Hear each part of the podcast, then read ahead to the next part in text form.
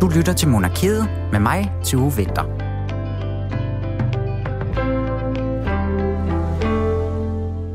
Det har været et år, der allerede er flydet over af runde kongelige markeringer i form af jubilæer og fødselsdage og mærkedage af den ene og den anden slags. Vi har nærmest ikke haft en uge gennem det her sidste halve år, hvor vi ikke har sagt tillykke eller markeret en eller anden en form for rund dag her i Monarkiet på Radio 4. Allerstørst, der har de to regeringsjubilæer måske været. Først vores egen dronning Margrethes 50 år, som vi jo på ingen måde er færdige med at fejre i år endnu, og senest så den britiske dronning Elisabeths imponerende 70 år på tronen. Det er alle de her runde dage, og så et lidt specielt jubilæum, som vi kigger tilbage på i dag. Og det gør vi så med genhør af klip fra Monarkiet fra den første halvdel af året, hvor Monarkiet hedder vi, Monarkiet, jo også selv sendte program nummer 100, og vores helt egen Julia Lindhardt Højmark også selv rundede et skarpt hjørne, da hun fyldte 30 tilbage i april. Så velkommen til den her særudgave af Monarkiet, hvor vi altså kigger tilbage på et yderst festligt halvt år.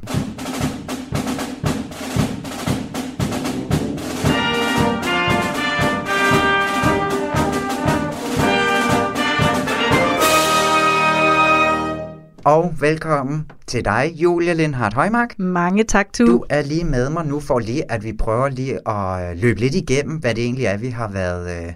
Ja, hvad det er for et år, vi har været igennem. Det føles jo allerede, som om du og jeg trænger til verdens længste sommerferie oven på alle de her fejringer og jubilæer, og jeg skal komme efter dig. Jeg synes virkelig, at det er hver uge, vi efterhånden har sagt, det vil jo ingen ende tage det her. Præcis. Og som jeg jo lige sagde, så kan vi jo lige starte med at ramse lidt op, ikke? Dronning Margrethe, 50 år. Der er vi nærmest midt i fejringen, kan man sige. Det startede i januar, slutter her i september på en eller anden måde, ikke? Dronning Elisabeths 70 år på tonen. Flot. Og det var teknisk set også tilbage i februar, at den officielle dag for det var, men jo især her i løbet af juni måned, at selve sådan markeringen har fundet sted. Det er ikke så lang tid siden, vi så den løb af stablen over i London. Nej, så de to jubilæer, dem lader vi faktisk lidt ligge i dag, ikke? Så kigger vi på tre markeringer. Det er lidt svært at kalde det med jubilæum. Men markeringer på en måde. Ja, vi har ligesom taget alt med, hvad der har været af noget, der er altså jubilæer, runde fødselsdage, som du siger, markeringer af den ene eller den anden slags. Præcis, og tilbage i januar, som faktisk faldt sammen med dronningen, vores egen dronnings 50-års jubilæum, det var jo Kate Middleton, eller hertuginde Kate, som hun hedder i dag. Hun fyldte jo 40 år, og det var en lidt overset fødselsdag, både fordi, at det jo, også i hvert fald var lidt corona, ikke? Jo. Altså, så der var jo ikke så meget palaver omkring den på det her tidspunkt. Og så fyldte vores egen kronprinsesse jo også 50 år, en måneds tid senere. Det var lige før hele Danmark lukkede op. Så det var vi så tæt på at have fået en stor fest, men det fik vi altså ikke helt. Nej. Det blev dog hyldet, ikke? Jo, altså der udkom nogle sådan portrætbøger, der blev lavet nogle særudstillinger. Jeg kan i hvert fald huske, at hun fes rundt til et par museer og skulle åbne nogle udstillinger. Og var det ikke også der på Koldinghus, hvor der så lige pludselig stod en masse børnehavebørn og sang fødselsdagssang for hende? Jo, og så hun nåede at få... På dagen var der lidt folk inde ved Amalienborg, hvor hun så kom ned i sit hverdagsklunds og sagde tak. Ja, og TV2 helgenkårede hende.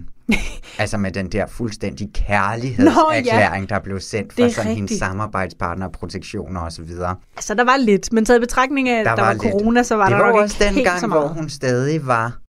Der var hun pletfri, ikke? Der havde hun ikke gjort så meget som en lille ris i lakken, den gode kronprinsesse. Vi skal slet ikke snakke om Herlufholm i dag. Det er vi færdige med.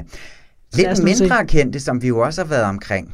Det er, at Sveriges prinsesse Madeleine, hun fyldte også 40. Det kan også være, at man bare ikke rigtig markerer de her 40-års fødselsdage så meget. Det ved jeg ikke helt om. Men, eller også er det, fordi det netop er Madeleine, som vel strengt taget ikke er så synlig en figur i det svenske kongehus. Nej, hun er jo troet sådan mere eller mindre. Ja, hun har i hvert fald giftet sig med en mand, der ikke har en prinsetitel. Ham her, Chris O'Neil. Ja, og jeg tror også, de bor i USA, så hun er ikke så synlig mere som sine søskende. Nej, og hun har slet ikke nogen, hun har ikke nogen royale pligter som sådan. Hun er med til familiefester. Flyver man jo nok lidt under radaren. Ja.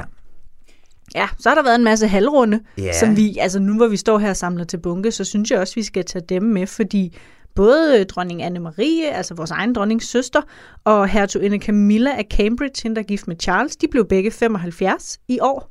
Også en vis dag, altså en særlig...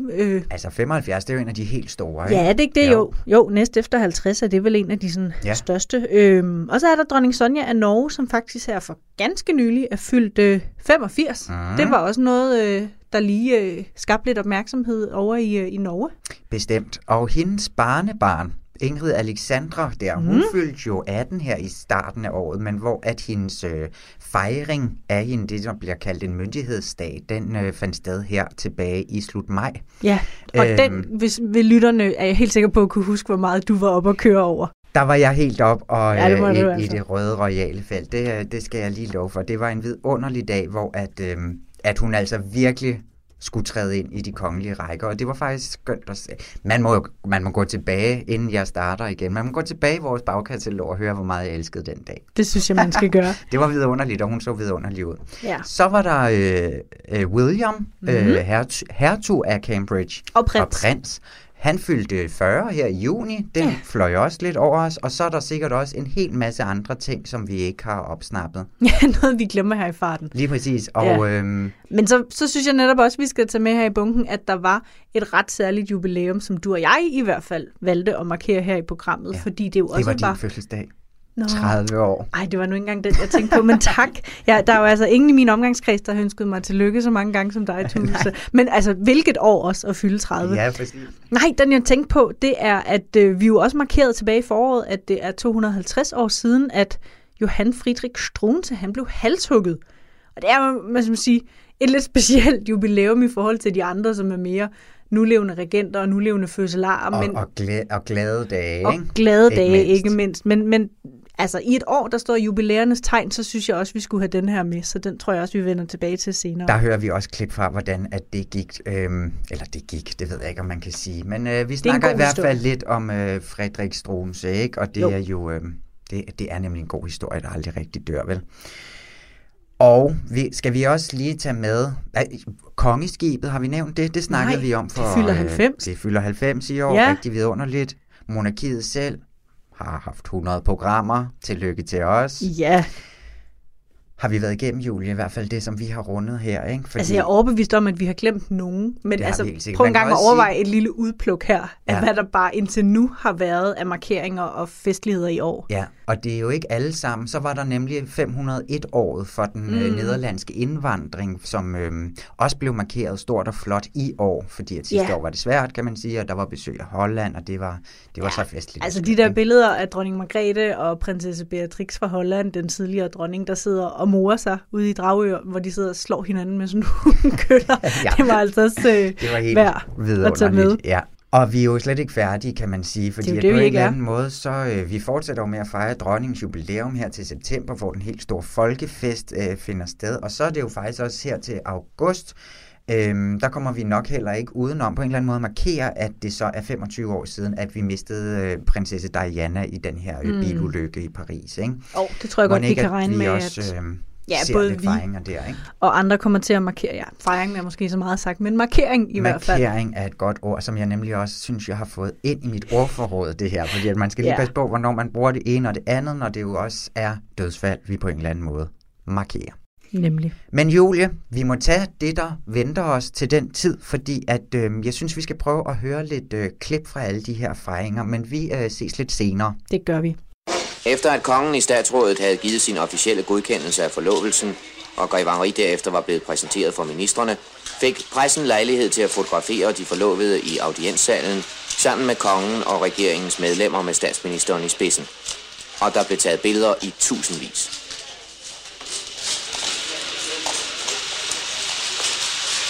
Nu må det være nok. Det er et stort program, der venter.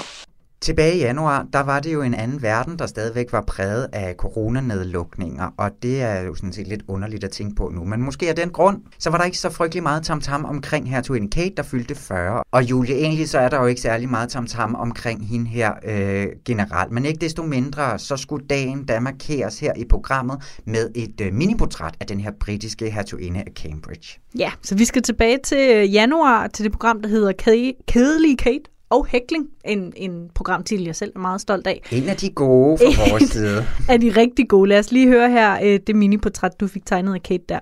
Nu skal vi fejre en 40-års fødselsdag her lidt på bagkant. Fordi Kate, hertuginden af Cambridge, hun blev født den 9. januar 1982, og selvom hun er en del af det engelske monarkis absolut inderkreds, så er der ikke sådan drøn meget palaver omkring denne her kvinde. For at lære fødselaren Kate lidt bedre at kende. Der kan jeg så nu sige velkommen til dig, Birgitte Borup. Velkommen til Monarkiet. Mange tak for det. Og du er udlandsredaktør på Berlingske, og du kender altså det her kongehus rigtig fint, ikke? Så nu skal vi prøve at sætte lidt, ja, hvad skal vi sige, lidt kulør på, hvad hun er for en skikkelse, hende her, hertuginde Kate. Kan du ikke lige prøve at starte med at sætte, hvis nu vi siger 3 ord på hende her, hvem er hun som kvinde og som kongelig? Ja, nu siger du kulør. Og det vil jeg faktisk sige, det er næsten det sidste ord, jeg vil bruge om hende. Hvis jeg skal sætte ord på hende, vil jeg sige smuk, prinsesseagtig og kedelig. Ja, så har hun ligesom vendt op, og det er vist godt, at hun ikke sådan hører med på sin fødselsdagsfejring her allerede. Fordi at hun er en meget speciel person, fordi at hun, der måske ikke er så meget, der er ikke så meget at tage på hende, vel? Nej, det vil være synd at sige. Altså på mange måder, så er Kate Middleton drømmen om den britiske prinsesse. Hun inkarnerer alt det, en prinsesse skal være, og historisk har skulle være. Og det er det, der gør hende populær, men det er også det, må man sige, som giver hende sådan meget lidt kant. Men man kan sige, med den situation, det britiske kongehus står i lige nu, der er mangel på kant, måske lige præcis det, de mangler. Og hvad end hun gør, Kate Middleton, så må man også sige, at det virker. Hun er utrolig populær. Når man kigger på målingerne, så er hun den tredje mest populære medlem af kongehuset, næst efter dronning Elisabeth og prins William. Så hun har fat i folket, og det er jo absolut et krav, når man er prinsesse. Men ja, som personlighed, det vil være synd at sige, at man sådan lige frem får vibrationer af hendes sprælskhed. Nej, præcis. Fordi hvad er det for en rolle, hun så ligesom spiller i den her kongefamilie, eller hvad for en position er det, hun indtager? Jamen, hun har været, på mange måder er hun jo kongehusets redning. Det vender jeg tilbage til om lidt, men hvis vi lige skal præsentere, hvad hun sådan har betydet, så kom hun ind i det britiske kongehus i en ung alder. Hun var 19 år, da hun mødte prins William, og de mødtes under ordnede forhold. De gik begge to på det samme universitet oppe i Skotland og blev kærester. Og så må man sige, at han trak tiden godt og grundigt ud. Der gik, jeg tror, 9 år, før at de blev forlovet. Der gik også mange år, før hun overhovedet mødte dronning Elisabeth. Og det er jo det, der ligesom er tegnet, når man er kongelig. Hvis man introducerer sin kæreste for regenten, så opfattes det som et tegn på, at man har fundet en, man vil giftes med. Så ja, hun var altså en tålmodig dame, må man sige. Og indtil at de så blev gift. Hendes baggrund er fuldstændig klassisk. Hun kommer fra det, jeg vil kalde periferien af det britiske aristokrati. Altså, hun er gift inde i sådan en upper middle class, sådan nogenlunde fornem familie, men hun er, hun er i den kreds af kvinder, hvor en prins typisk vil kigge sig om efter en prinsesse. Og så er hun jo øvrigt, det skal vi jo også huske at sige, nu lyder det som om vi sidder og bagtaler hende. Hun er jo godt begavet, og hun har været dygtig til at finde sig nogle gode mærkesager og protektorater, og virker også utrolig pligtopfyldende og gør, hvad hun skal for det britiske monarki. Ja, fordi jeg læste faktisk også lige et sted, at hun er den første kvinde, der har giftet sig ind i det engelske monarki, der faktisk har en akademisk baggrund. Det synes jeg også bare var meget interessant. Så den har hun jo i hvert fald fat på. Men nu siger du selv det her med, at hun har fundet gode protektioner og mærkesager og så videre. Hvad er det? Hvad er de? Jamen, hun går meget op i for eksempel sådan noget mental health, altså folk, som har forskellige former for psykiske sygdomme, en typisk jo ret underprioriteret gruppe. Og det er jo noget af det, der sådan er blevet smart blandt de kongelige. Noget, som prinsesse Diana i høj grad indledte. Man skal finde nogle af dem, som er allermest udsatte, dem, som ingen andre vil være talerør for, og så skal man kaste sig ind i deres sag. Det er noget, der giver anerkendelse og popularitet. For prinsesse Diana var det i høj grad de HIV-smittede, altså AIDS-patienter, som hun tog under sine vinger. Det har Kate Middleton i øvrigt, dem har hun også vist en stor interesse for. Men for hende er det altså især, som det altid er for prinsesser, altså børn, udsatte børn, og så er det den her gruppe af psykisk syge, som hun har gjort, hvad hun kunne for at hjælpe. Det, der er ekstremt vigtigt, er, at hun ikke dummer sig, og så er det vigtigt, at hun ikke bliver skilt fra prins William. Det er sådan set hovedkriterierne. Ja, det var bare at leve op til det. Og det er ofte, at hun bliver sådan sammenlignet med sin svigermor Diana her. Men samtidig så er de jo også vanvittigt forskellige på mange måder, ikke? Men indtager hun lidt hendes rolle?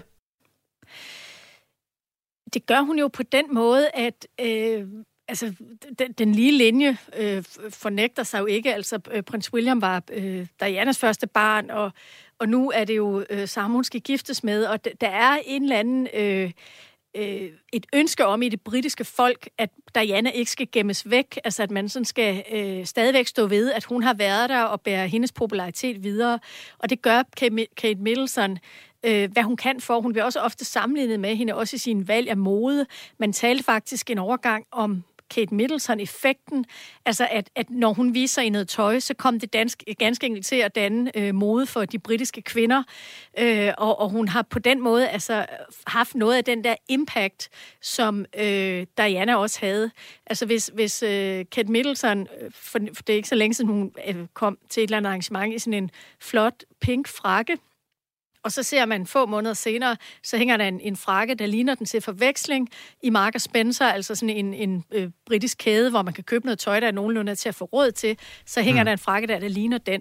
Det er bare et eksempel på, at den der gennemslagskraft, Lady Diana havde, den har Kate Middleton altså noget tilsvarende af. Og så kan man sige, at de første år var prinsesse Diana er jo også meget sådan pæn og ordentlig, og altså det var jo først de senere år efter skilsmissen ligesom var en realitet, at fanden lidt tog ved hende, og så fik de kongelige altså ind over nakken. Men så man kan sige, hun er sådan en succes på den måde, som Diana også var i de tidlige år. Ja, fordi at der er jo ikke... Nu nævnte du også lige selv hele det her med Meghan og Harrys udtræden af kongehuset her, hvor hun faktisk også blev lidt en spiller i det, på en måde i hele den sag her, fordi der er jo ikke rigtig noget sådan sensationelt at grave frem i om hende, hverken sådan på godt eller ondt, men den her rolle, hun kom til at spille over for Meghan, hvad har det ligesom betydet for hendes popularitet? Sagen var jo den, at prins Harry, han var jo single i en del år, mens William og Kate Middleton var sammen, og de dannede jo et meget fint trekløver, men så mødte han jo Meghan Markle, og der skete altså et eller andet der i relationen. Jeg tror simpelthen ikke, de brød sig om hinanden. Og i begyndelsen så tog Meghan Markle og Kate Middleton ud til nogle arrangementer sammen og viste sig som de gode svigerinder. Men så gik det jo galt på et tidspunkt, og efter sigende så skulle prins William, og nu er det altså lidt rygtersbyrå, men det er jo noget af de britiske medier, som er tæt på kongehuset, har gengivet. Prins William skulle have advaret sin bror mod at gifte sig med Meghan Markle, fordi han forudså, at det ville blive enormt besværligt at få hende integreret i det britiske kongehus, hvad han jo ved Gud også fik ret i. Ja. Og så har Meghan Markle jo sidenhen også udtalt, at Kate Middleton har været ret modbydelig over for hende, men det har jo ikke påvirket Kate Middletons popularitet, altså tværtimod. Hun er ekstremt populær. Meghan Markle derimod, altså hende regner britterne ganske enkelt ikke for noget som helst.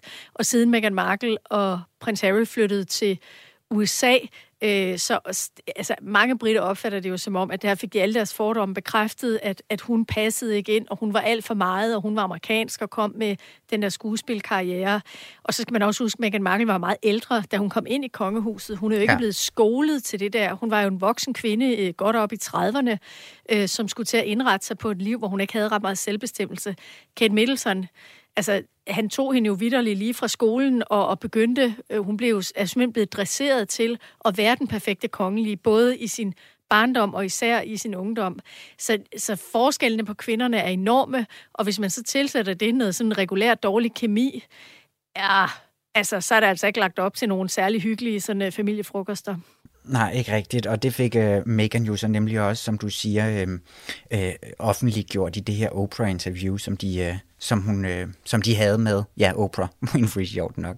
Men nu siger du siger selv det her med, at hun er kedelig, ikke? Er det ikke noget, som britterne også bliver lidt trætte af? Altså, hvorfor bliver de ikke sådan for lyst til at ryste i hende, eller? Det kan godt være, hvis konstellationen havde været anderledes, at det havde været mere upopulært, at hun er sådan, det er forudsigeligt, ikke? Altså, hun tager ud, og så klipper hun snor og tager hjem igen. Hun ser altid drøn godt ud. Og samtidig så har hun alligevel... De har ligesom forstået, at de er nødt til at gøre noget for at holde sig ajour. Det er jo for eksempel også derfor, at prins William er gået ind i klimasagen og taler meget sådan progressivt om den. Men når man kigger på helheden i det britiske kongehus, altså hvad er det, de står med mellem hænderne? Altså dronning Elisabeth har jo nu oplevet i løbet af få år, at hendes barnebarn, prins Harry, har forladt kongehuset, smækket med døren, sagt farvel og tak, flyttet til USA, er stillet op sammen med sin kone i et globalt interview med Oprah, som hele verden har set, hvor han sidder og beskylder kongefamilien for både at være racister og i øvrigt nogle røvsyge mennesker.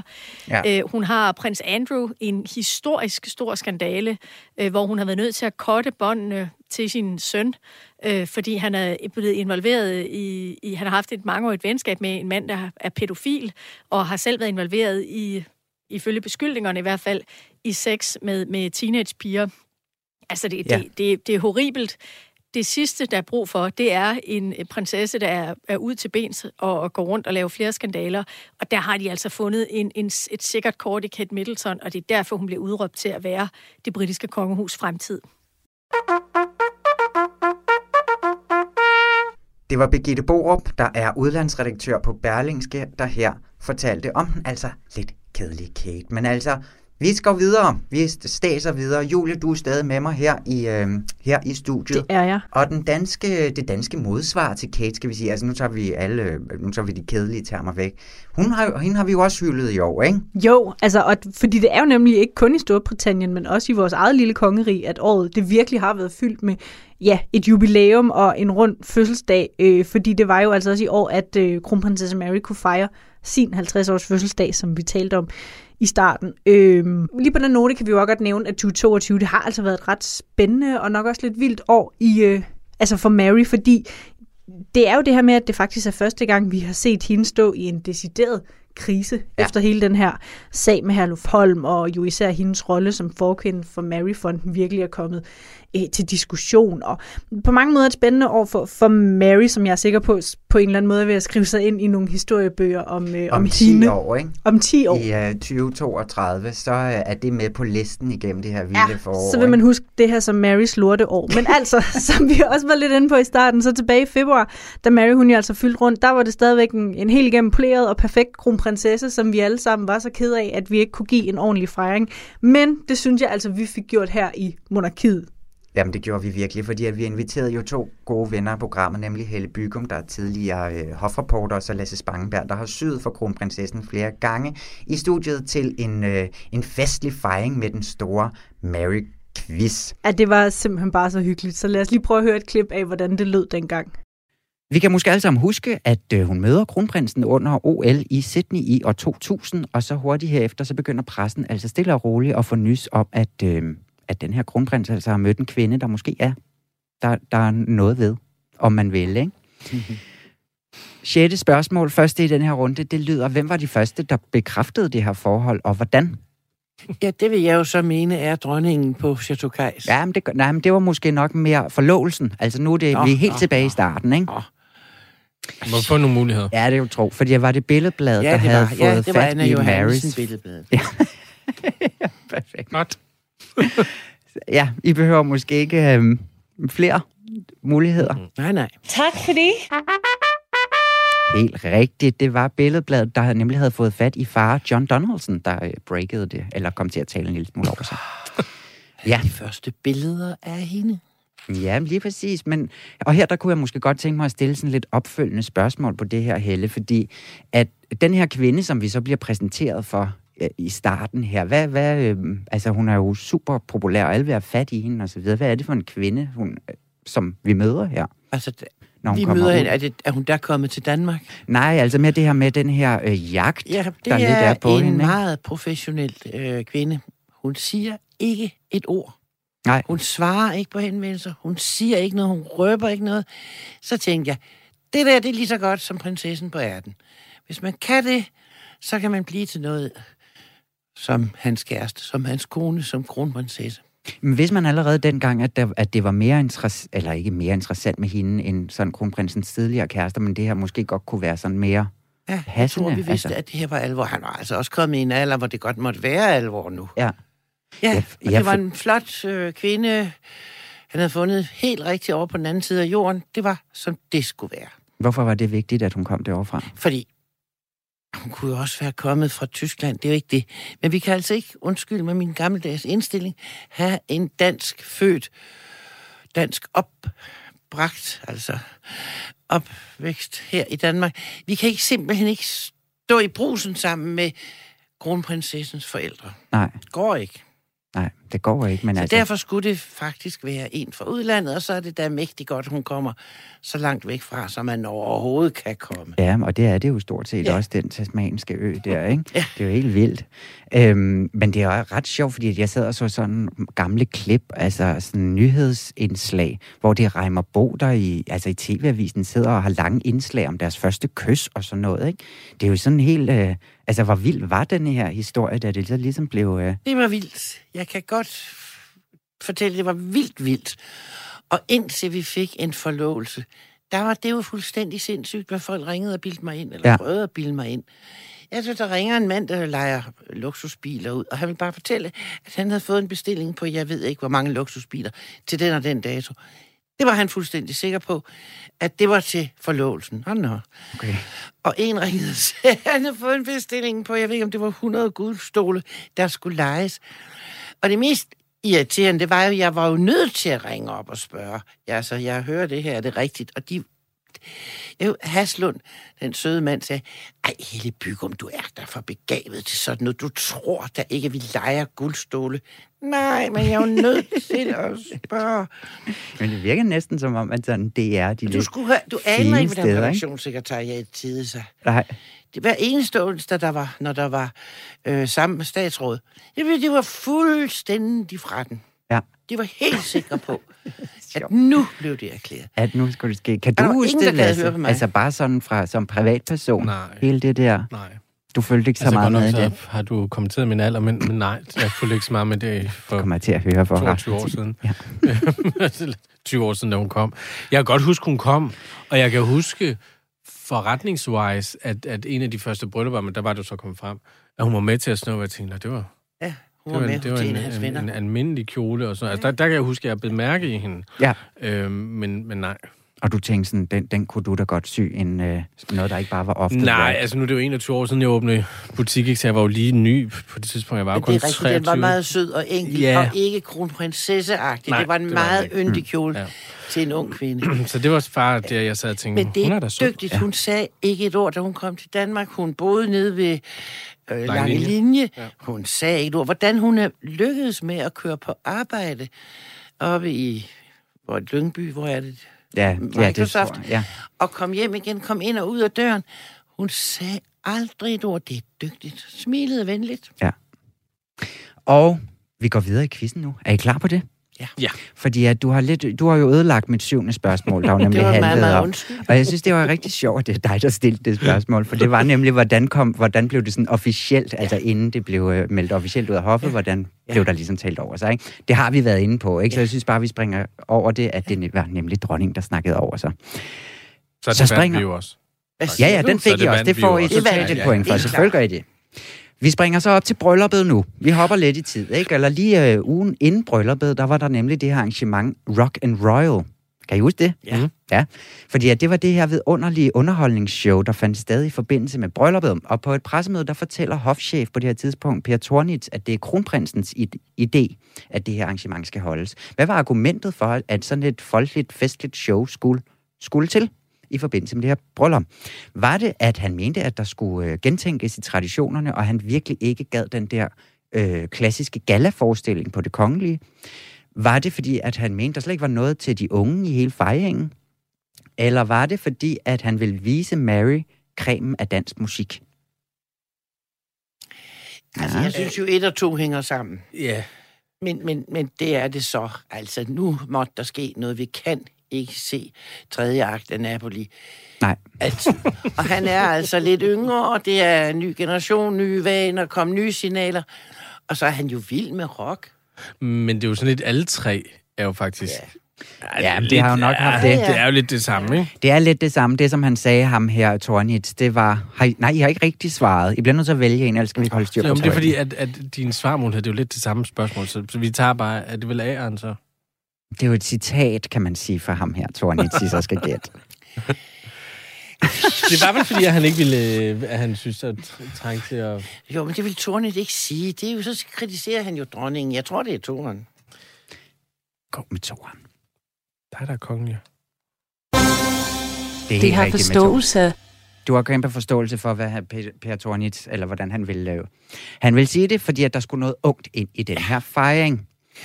Og jeg vil lige sige, som servicemeddelelse, gå ind og find gamle klip af Sanne Salomonsens optræden til den her rock'n'roll. Det er legendarisk på alle mulige måder. 9. spørgsmål kommer her. Dronningen havde et gennemgående tema til hele deres bryllupstale. Hvilket billede brugte hun på ægteskabet? Var det A, de danske farvande, B, de danske guldaldermalerier, eller var det C, den danske have? Altså, Henrik er jo glad for have, ikke? Ja, Henrik var glad for have, til han skulle tale. La, la, la. Må jeg lige høre, hvad var det først? Guldaldermalerier? Nej. Og hvad så? Og det andet var farvande, de danske have, altså vand. Var der noget med, at det var nu meget mere, hun sagde, at ægteskabet, det var dig, mig og vi to. Jamen, hun kører sådan en skøn, sådan en skøn fortælling gennem det hele i den tale. Altså, hun er jo en blomsterpige. Ja, jeg vil også sige blomster. Altså, det kører for jer i den her quiz, fordi det er selvfølgelig haven, hun snakker om. Hun snakker om, at årstiderne skifter, og noget falmer, og noget nyt vokser frem, og bum, og sådan noget, ikke? Rigtig fint. Og så kunne jeg måske også godt tænke mig lidt, fordi at har der nogensinde været sådan en slinger i valsen mellem de her to mennesker, sådan offentligt? Altså, har det nogensinde sådan... Med Frederik og Mary? Ja. Nej, det tror jeg ikke, hvis de har råbt og skreget hinanden, som alle ægtefæller gør, så har de gjort det for lukkede døre og vinduer. Ja. Fordi er det sådan en del af deres professionalisme på en eller anden måde? Tværtimod vil jeg sige, de sidder til et eller andet OL-arrangementet. Joachim sidder ved siden af der, og så sidder de og har den kæreste sådan gnide næse mod hinanden. Og der har de altså været gift i nogle år. Ja. Nej, jeg tror ikke. Altså, selvfølgelig har de skændtes. Ja. Jo. Men ikke noget, de synes, vi skal involveres i. Nej, og det har de været gode til at skjule, måske, indtil videre. Er det, de i hvert fald... Jamen, jeg tror da, de kan lide hinanden. Det stråler de jo af. Ja. Jamen, det må man da også håbe, ikke? Lasse, hvis du ikke kunne huske, hvordan det hele gik dengang i forhold til, da de mødte hinanden, kan du så huske, hvor du var, da de blev gift, altså på bryllupsdagen? Det står jo som sådan en... Man kan huske, hvor man var 9/11, man kan huske, hvor man var på kronprinsens bryllup. Jamen, det kan jeg godt, fordi at, der sad jeg derhjemme med mine fingre i koldt vand, fordi jeg havde syet så meget. Nej, jeg var derhjemme, men jeg havde jo lavet pænt mange kjoler til det bryllup. Ja. Så jeg sad og klistrede til skærmen, som man jo skal. Altså, du havde lavet kjoler til bryllup? Til bryllup, ja, til gæsterne. Så, så jeg kan, altså... Jeg kan sad huske... du så på, hvad dine konkurrenter havde lavet? Nej, fordi altså, det er jo... Selvfølgelig har vi konkurrenter, men vi har også kollegaer, som jeg plejer at sige, og nogen... Altså, jeg kunne ikke lave det hele, og gudskelov for det.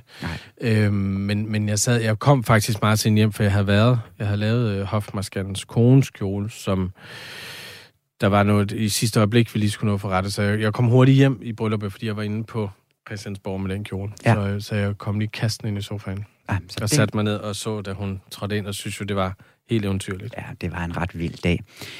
I dag er en meget spændende dag, så jeg er sikker på, at de kan forstå, at jeg er en lille smule nervøs. Du kan høre hele den store Mary-quiz, hvis du finder programmet, som altså blev sendt den 5. februar på kronprinsessens fødselsdag. Vil de have en pude i ryggen?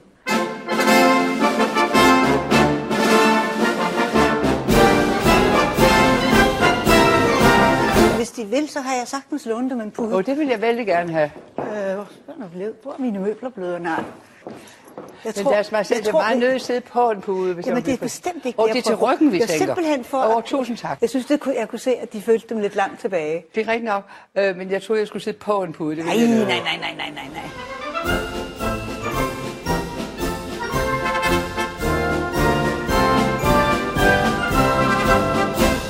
Hvis du lige har tændt din radio, så står jeg, Tue Winther, og dig, Julia Lindhardt Højmark, og gennemgår alle de her festlige kongelige jubilæer og fødselsdage, der har været gennem det sidste halve år her i Monarkiet på Radio 4. Og nu skal vi altså så til det tredje og sidste klip, som vi har valgt at tage med i det her jubilæumsprogram. Ja, og i virkeligheden så bevæger vi os jo lidt væk fra nulevende prinsesser, som kan fejre runde fødselsdag, fordi i den her bunke har vi også taget et klip med fra et sådan mere historisk jubilæum, som vi i hvert fald valgte at markere her i programmet, fordi i år er det nemlig intet mindre end 250 år siden, at ham her, livlægen Johann Friedrich Struensee, han blev halshugget på Østerfællet i København. Og man kan sige, det er jo en lidt speciel mærkedag, men Struensee, han er altså også en af de, synes jeg i hvert fald, virkelig interessante skikkelser fra historien om vores kongerige, og hvordan det jo har udviklet sig og taget nogle spændende drejninger i tidens løb. Ikke mindst så er det jo på grund af det her tætte forhold, han havde til Christian den 7. og nok også især dronning Caroline Mathilde, så nåede Struensee at sætte et vist præg på tiden her i starten af 1700-tallet, og var jo virkelig en af dem, der om nogen fik udbredt oplysningstiden idealer til resten af samfundet. Så på den måde, så kan man sige, så brugte vi den her anledning til ligesom at markere Struensee. Ja, og det er jo vi bestemt ikke de første, der har gjort det, for han er jo en meget kendt skikkelse i den danske historie og i populærkultur på en eller anden måde. Og tidligere i år, der talte jeg med tegner Karoline Stjernfeldt, som altså er hende, der står bag de her tegneserier, der er lavet om hele det her trekantsdrama, I morgen bliver bedre, hedder de. De handler om de her tre hovedpersoner, og det tredje bind, det kommer til næste år, og det handler nemlig om Struensee. I den forbindelse, der er der også en udstilling, og jeg snakkede om Struensee og hele Caroline Stjernfeldts involvering, kan man sige, i Struensee-affæren tilbage i foråret. Så lad os også lige se, hvordan det foregår, ikke? Jo, og man kan sige, bare lige hvis der skulle sidde nogen derude og få lyst til at høre hele molevitten, så er det, vi skal høre nu, det er et klip fra det program, der hedder En halshugning og en konfirmation, som altså blev sendt første gang den 1. maj tidligere i år. Caroline Stjernfeldt, velkommen til Monarkiet. Tusind tak. Du er jo kvinden bag tegneserien I morgen bliver bedre, og den handler jo om Struensee og Caroline Mathilde og hele den affære, fadæse om man vil, ikke? Og for et års tid siden, der talte vi i forbindelse med, at din anden del af den her serie I morgen bliver bedre, altså udkom. Så du må jo altså være lidt af en Struensee-ekspert, og jeg vil gerne lige starte med lige at høre, hvordan går arbejdet så med tredje del her og sidste del? Ja, men det går godt. Det er jo det tredje bind, som kommer til at hedde Lægen, og derfor på en måde kan man sige, at det er et Struensee-fokuseret bind. Det er jo der, hvor alt det helt vildt dramatiske, blandt andet den her halshugning kommer til at ske, så lige nu arbejder jeg simpelthen bare med at få plads til alle de saftige detaljer, jeg godt vil have med. Ja, hvor er du henne i processen? Er du gået i gang med at tegne det og så videre? Jeg er lige så stille gået i gang med at tegne, men lige nu er det, jeg simpelthen kæmper med allermest, det er det, man kalder billedmanus, som er min plan. Det er ligesom sådan en stor arkitektplan for alle tegneserierne, fordi min udfordring er simpelthen at holde det her værk på under 300 sider, og samtidig få alt det med, jeg gerne vil have med. Så det er der, jeg er indtil videre. Ja, er det svært? Er det svært at begrænse dig? Jeg synes, det er super svært. Jeg er ikke en person, der er god til at fatte mig i korthed. Det var et projekt, jeg arbejdede på, siden jeg var 19 år gammel. Jeg troede, det skulle være et år, og hele bogen skulle være 100 sider. Jeg er 29 nu, og indtil videre fylder de første 2 bøger alene næsten 400 sider. Så jo, det er svært. Jeg synes, det er rigtig svært, men det er jo også, fordi det er så spændende stof, simpelthen. Det er så spændende stof, og vi er flere, der er jo glade for, at der kommer endnu mere af denne her historie. Men hvornår, altså har vi nogen udgivelsesdato sådan på beding, cirka? Jamen, der skal jo komme næste år, så det... Næste år. Det må vi se på. Ja, det må vi se på. Men så indtil da, så kunne jeg i hvert fald på din Instagram, der kunne jeg se, at du har lavet nogle af de her tegninger i personstørrelser til en udstilling på Hørsholm Egnsmuseum. Kan du ikke lige prøve at fortælle lidt om, hvad det går ud på? Jo, men det er en super fed udstilling, der åbnede her i torsdags oppe i Hørsholm på deres Egnsmuseum. Det er en udstilling, jeg har arbejdet på de sidste par måneder, som hedder Keep Me Innocent. Det er et citat, man krediterer til Caroline Mathilde. Så det er en udstilling, som handler om hende som historisk person, men tager udgangspunkt i min tegneserie og min fremstilling af hende. Så jeg har været op der og lavet nogle kæmpe store, super fede, hvis jeg selv skal sige det. De er simpelthen blevet så flotte i tryk, tegninger, som fylder hele vægge, og vi har cutouts af hovedpersonerne, og der er simpelthen virkelig meget fedt om den her sommer, som hele hoffet tilbragt på det slot, der plejede at ligge der i Hørsholm. Og så de historiske hændelser generelt, og så en masse om, hvordan man også laver tegneserier og historiske tegneserier specifikt. Og så fristes jeg jo også lidt til at sige, ikke? At vi kender jo alle sammen hovedlinjerne i den her fortælling om Struensee, så jeg har jo faktisk bedt dig om måske sådan at tage lidt fun facts med, nu hvor du er så godt inde i det her stof, ikke? Og normalt med sådan nogle, når der er jubilæer og fødselsdage og sådan noget, så kan man i hvert fald i sådan en damemagasin og tit læse sådan nogle ting, du måske ikke vidste om en eller anden, ikke? Kan du ikke lige måske prøve sådan at komme med nogle sjove fun facts om ham her Struensee, som man sådan kan gå og strø om, så når det passer hen, ikke? Oh. Hvad er der ligesom sådan af sjove ting på ham, ud over sådan hele hans store livsfortælling? Ej, men altså, hvor skal man starte? Altså, nu siger jeg jo selv, at jeg behandler hele den her historie som en lang tragedie, så normalt er jeg jo meget til det modsatte af fun facts, the sad facts, som jeg rigtig kan finde op af stolen af. Nej, hvor var det forfærdeligt. Men jeg har jo lige tænkt mig om så, og jeg har... en fun fact og lidt mere tunge fact, og en fun fact igen. Så jeg synes... Altså, måske man også godt faktisk kunne udbrede det til sad facts. Altså, sad jeg facts, synes jo sad facts, for mig er det fun facts, ikke også? Det er jo dem, der dem, jeg synes er saftige. Men altså, en sjov ting om Struensee, som der er mange, der ikke ved, tror jeg, det er, at han var... så vidt vi kan tilskrive det, den første person i Danmark, der brugte tandpasta. Ja. Og han var jo kendt som lidt af en womanizer allerede før han kom til det danske hof, da han var læge nede i Altona, der var alle damerne vilde med ham. Det synes jeg sådan set giver meget god mening, når man tænker på det, at de synes, det var ret fedt med den her dude, som havde perlende frisk ånde, og jeg synes også, det giver meget god mening, hvorfor kom Mathilde pludselig bare slet ikke kunne holde nallerne væk, da han kom til hoffet, i modsætning til hendes egen mand, som i øvrigt også var hans fætter, og som ikke havde lavet andet end at sidde og spise slik, uden nogensinde at bruge så meget som mundskyld hele sit liv. Så kan jeg godt forstå, at han var lidt udmodståelig. Det er måske generelt bare det med, at han havde tænder. Ja, præcis. Jo, det er det. Han troede også på sådan en generel idé om at vaske hænder, så vidt vi ved. Så der har været double whammy der, altså. Og han har været forud for sin tid på det her punkt også, med personlig hygiejne på en eller anden måde. Ja. Ja, så stærkt. Det synes jeg er en vidunderlig fun fact, og en ægte sjov fun fact, ikke? Den er meget fun. Sad fact, hvis vi skal ned i dem. Ja, men altså jeg som sagt, når noget er en tragedie, en af definitionerne på en tragedie er jo, at vi som læsere kan se, at det vil gå galt, og at vi som læsere kan se, at hovedpersonerne har en masse udveje, at de har mulighed for at vende det her handlingsforløb om hele vejen igennem, helt indtil det er for sent. Og dem er der faktisk rigtig mange af, når man læser om Struensee-historien. Vi har jo det indtryk af, at det bare går... op ad bakke for ham, og han bliver fældet nogle onde skurker, det ikke kunne være gået anderledes, men han har jo faktisk mulighed for, og der er faktisk rigtig mange steder, tingene kunne være gået anderledes. En rigtig spændende ting er, at vi ved jo, de fleste af os, at Struensee blev kuppet til sidst og hovedet hugget af, og det sker jo i januar 1772. Men noget, som mange ikke ved, er, at det faktisk er andet kup ud af 2. Der var et tidligere kup planlagt imod ham, som aldrig blev fuldført. Og det blev det ikke, fordi Struensee fik nys om det, før det fik mulighed for at komme i gang. Noget, som mange også ved, det er jo, at det er Struensees egen ven Rantzau, der forråder ham til sidst. Og Struensee bliver henrettet sammen med sin anden ven, Brandt. Og det er faktisk Brandt, blandt andet, som er indblandet i det første kup mod ham. Som Struensee så indser, står på trapperne. Og der begår Struensee en interessant fejl, fordi han som... de facto regent af Danmark på det tidspunkt, vælger at tage de her mennesker, han kan sætte blandt andet kuppet. Og her ville en rigtig diktator jo ligesom putte dem i en fængselscelle, eller hugge hovedet af dem, eller i det mindste fyre dem og sende dem ud af landet. Men Struensee sender dem ind på sit kontor, en efter en, og tager en sund og fornuftig sådan en HR-samtale med dem, og siger, men det løftede pegefinger, vi ikke godt lade være med at kuppe mig, det synes jeg er noget rod. Og så får de ellers lov til at gå derfra. Og det er jo en ret farlig præcedens at sætte, for det betyder, at de folk, som er involveret i det endelige kup, som fælder ham, de ser jo det, og så tænker de, okay, konsekvensen ved at prøve at kuppe Struensee, så det er en høflig, men bestemt samtale. Og det giver jo ret frit lejde til, at det kan gå rigtig galt senere. Ja, hvorfor tror du, han har gjort det?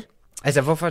Ja. Jamen, det tror jeg, fordi han var en meget idealistisk mand. Altså, det er jo også et af hans problemer. Han vil ikke knægte nogen af sine idealistiske principper i sin lovgivning, så han tænker ikke på, hvad der er populært. Han tænker på, hvad han synes er rigtigt, og det er jo noget, der gør ham så upopulær.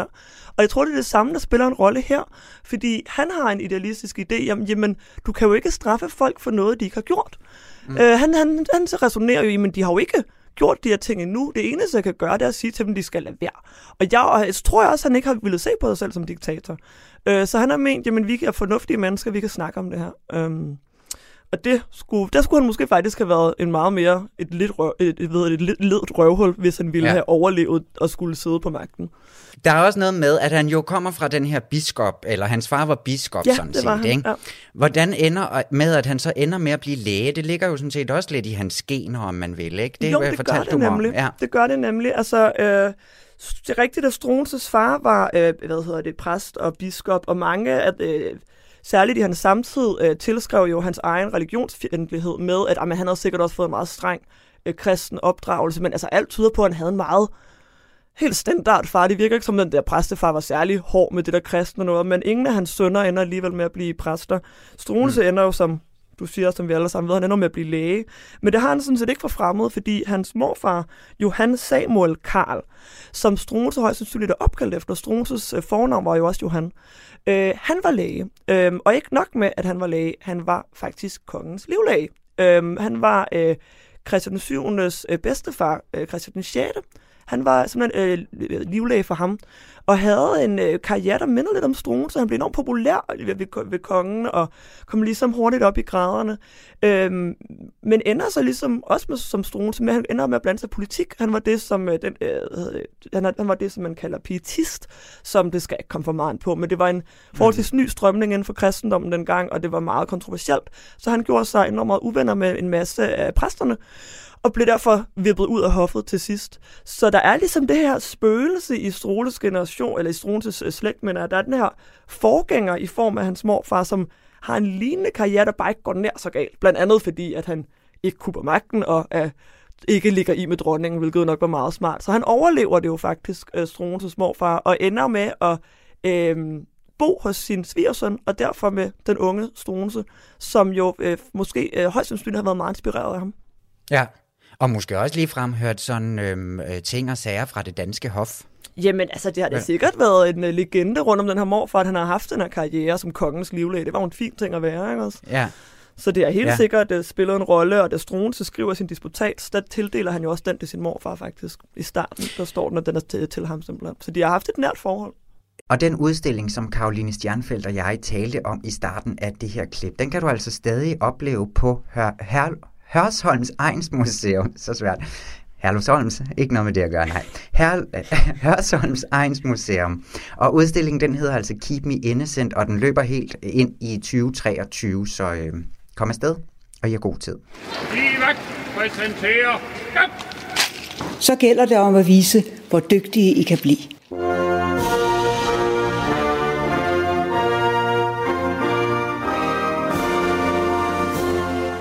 Og vi laver altså også lige en opsamling her til slut, fordi at i hver program, der vil jeg jo gerne lige slutte af med en quiz. Men fordi vi tit har så skønne gæster, så er det jo, så kan det jo altså godt ske, at vi ikke når alle spørgsmålene, og derfor så er du på pletten igen, Julie, til en lille opsamlingsquiz. Ja. Yeah. Godt, fordi at vi har jo vi quizzer i øst og vest i det her program. I forbindelse... Jeg kaster mig direkte ud i det. Ja, det kan jeg. Jamen, det er skønt. Nu skal vi bare have quizet. Nu, vi går nemlig lidt til højre og venstre her, fordi at vi starter lige med endnu en fejring faktisk, fordi at prinsesse Ingrid Alexandra, hun har jo lige holdt den her myndighedsdag, og i forbindelse med den, der blev der altså taget et skønt billede af Europas samlede tronfølgere. Og, ja, der var et par stykker, der manglede. Ja, men det var deres egen skyld. De var inviteret. Den danske tronfølger, Christian der, han sad der jo ikke, fordi han skulle til eksamen. Og det samme med de andre. Men ellers sad de ellers for alle de europæiske kongehus, dem der nu kunne komme. Ikke? Ja, vi var i Luxembourg, vi var i Holland, Belgien. Spanien. Nej, hun kunne heller ikke. Hun var nok også. Hun er også på kostskole, ikke? Ja. Nå, men vi nåede ikke at quizze i den svenske tronfølger, Estelle. Mm-hmm. Så det får du et spørgsmål, eller hende får du et spørgsmål om nu. Ja, som jo er kronprinsesse Victorias datter. Den ældste datter. Yes. Og hun hedder nemlig også Silvia efter sin mormor, så hedder hun Eva efter sin farmor, og så har hun et navn mere. Hvem er det opkaldt, eller hvem er det? Hun er opkaldt efter. Ja. Yes. Og hvad er navnet? Er det Mary efter vores egen kronprinsesse? Er det Agnetha efter måske Abba, måske... Jeg håber det, Abba. Ej. Agnetha. Eller er det Ronja fra Ronja Røverdatter, simpelthen? Altså, det kan godt være, jeg husker helt, helt galt, men jeg har det som om, at Mary, hun er fader, eller på en eller anden måde er noget et eller andet dåbsrelateret for Estelle. ligefrem at opkalde hende efter hende. Nej, jeg vil meget hellere have, at hun er opkaldt efter Agnetha fra ABBA, så den kører jeg med. Så har vi også styr på rangordnen ABBA, og så kongehuset. Ja, men ved du hvad, hun er simpelthen opkaldt efter Mary. Er hun virkelig? Så Sveriges kommende dronning, hun kommer til at hedde Mary efter den danske kronprinsesse. Det synes jeg bare var så fint, når de to andre navne, hun har fået, jo er fra mormor og farmor, ikke? Bestemt. Det er da imponerende. Det er da flot. Sikke hvor generøst. Ja, det må man sige. Så Estelle Mary? Estelle Mary. Det kan da være, jeg selv snupper den en dag. Ja, og så skal du altså også hedde Eva og Silvia. Okay. Ja, det kan du også godt. Vi nåede heller ikke til Luxembourg, men han er kun 2 år, så han er lidt kedelig, ham her. Ja. Charles Jean-Philippe Joseph Marie Guillaume. Mm. Så ham springer vi over. Vi fejrede også Valdemarsdag her i programmet nemlig, og det gjorde vi med den store Valdemar-quiz, og vi snakkede om masse Valdemar, ikke kun Valdemar den store. Så det får du et spørgsmål op nu. Det er en ret aktuel sag, der omhandler navnet Valdemar. Det er nemlig sådan lidt kedelig søsterstrid, der har fundet sted på Valdemars Slot mellem Caroline Fleming og Louise Dutti Albinus. De har gennem længere tid ligget i de her afstridigheder. I maj måned kom der så en forløbig ende på sagen, da Caroline Fleming er nu blevet købt ud, og at Caroline Flemings søn i den her aftale så har fået alt inventaret. Og det er bare generelt en værre historie. Ja. Man har tidligere kunne besøge slottet, altså som publikum, eller hvad det hedder, men det er nu droppet, fordi der simpelthen ikke er noget at vise frem, som Dutti har udtalt. En masse tomrum. Præcis. Men hvad er så Louise Duttis drøm om med slottet nu, ifølge Fyns Amtsavis i hvert fald? Hedder hun virkelig Louise Dutti? Hun bliver kaldt Dutti. Hun hedder Louise Albinus, men Dutti i folkemunde. Modtaget. Ja, skal der bygges, hvad er hendes drøm med den her kæmpe store ejendom? Skal der bygges ældreboliger på ejendommen? Ikke inde i slottet, men ude i slotshaven. Skal der laves kulturhus, altså sådan et kommunalt kulturhus, skal der udelukkende fokuseres på at få landbruget op at køre igen, og slottet må altså for nu bare stå tomt. Ja, jeg ved det ikke, så jeg går med det, jeg håber på. Jeg håber virkelig, at der bliver lavet nogle helt vidunderlige ældreboliger, hvor nogle skønne ældre mennesker kan få nogle dejlige dage i deres livs efterår. Og det er også helt rigtigt, Julia. Nej, hvor godt. Så er der altså et dejligt point, fordi det er nemlig en af hendes drømme. Og hun vil også gerne etablere en gravplads på et sted på ejendommen her, så de her Tåsingebord, hvor at Valdemar Slot altså ligger, eller på Tåsinge, de ligesom kan blive begravet i nærheden af det her smukke slot. Det er jo meget fint, ikke? Absolut. Ja, det var Christian 4., der fik bygget slottet til sin søn Valdemar Christian, og der er navnet. Ja, spændende. Er du klar til et spørgsmål mere? Det kan du tro. Fordi vi lavede også et program om sådan et mashup af folkefester med Grundlovsdag, Royal Run og Elisabeths platinjubilæum. Og der quizzede vi så i Europas kongelige stalle, og hvordan vi nåede frem til det. Det må man lige gå ind og høre programmet. Det er jo det. Præcis. Ud af. Men vi nåede aldrig omkring den danske stald, så den får du lige et spørgsmål om nu. Ja. Vi har omkring 13-14 skifter lidt heste i de danske stalle. Det er de her hvide kladrober, og det var jo prins Henrik, der fik indført de hvide heste i stallene igen. Stallene, de er åbne for offentligheden og fungerer også som museum, og jeg har jo faktisk siddet og passet de her stalle hen over 2 somre. Ikke hestene, men bare stallene? Bare stallen. Okay. Jeg har siddet i en lille skranke, nemlig, og taget imod de besøgende. Ikke? Det giver mening. Ja, men jeg har da også holdt lidt øje med stallene, hvis staldmesteren skulle være ude. Det altså og holdt lidt øje med hestene? Ja, hestene selvfølgelig. Men det er jo mest sådan Karoline Mathildes sadel og sådan noget. Jeg sad og skulle passe på det, ikke? Ja, bum bum. Nå, men hvad var det mest udfordrende ved det her job? Det skal du svare på. Dit job? Mit job. Okay. Var det at holde lugten af den her udstoppede hest Perlen ud? Den stod lige ved siden af skranken. Var det at holde øje med, at gæsterne ikke gik og fodrede hestene? Eller var det at tage sig skuffet og nogle gange rigtig sure besøgende i den periode her om sommeren, hvor hestene ikke er i stallene?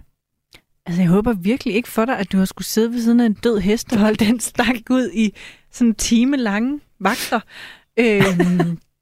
Ej, hvor føler jeg med dig, hvis det rent faktisk er tilfældet. Ej, mon ikke folk, du ved, så har man taget hele vejen fra Sønderjylland og vil gerne se noget hest, og så er de der bare ikke. Det vil jeg da selv blive rigtig skuffet og lidt småsur over. Så det tror jeg har været det hårdeste ved dit job. Det var det også. Ja. Der kunne godt nok komme nogle sure folk ind en gang imellem, når de fandt ud af, at der ikke var heste i de stalle der.